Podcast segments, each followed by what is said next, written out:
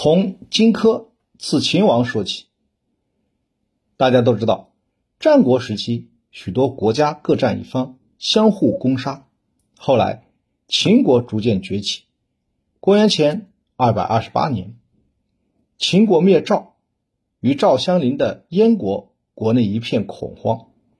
为防止秦国的进攻，燕太子丹苦思冥想，想到了一个刺杀秦王的良策。在朋友的推荐下，他结识了刺客。荆轲，并派荆轲出使秦国，以献燕国的都抗地图和范无忌的人头为名，以期靠近秦王。而都抗地图呢，就包括现在河北省的涿州和固安一带。荆轲将要出使秦国的时候，燕太子丹在燕国南边的。边境易水河边，为荆轲送行。荆轲放声高唱：“风萧萧兮易水寒，壮士一去兮不复返。”荆轲到达秦都咸阳后，受到了秦王的召见。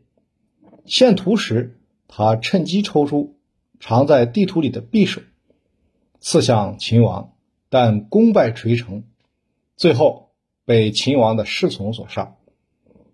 故事里的燕太子丹和荆轲，企图借献地图来刺杀秦王。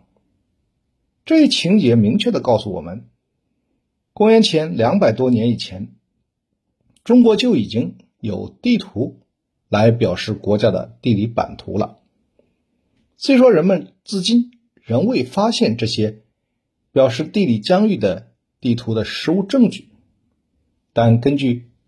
这些文献的记载，地图呢，确实早就已经存在了，可见在中国地图使用很早。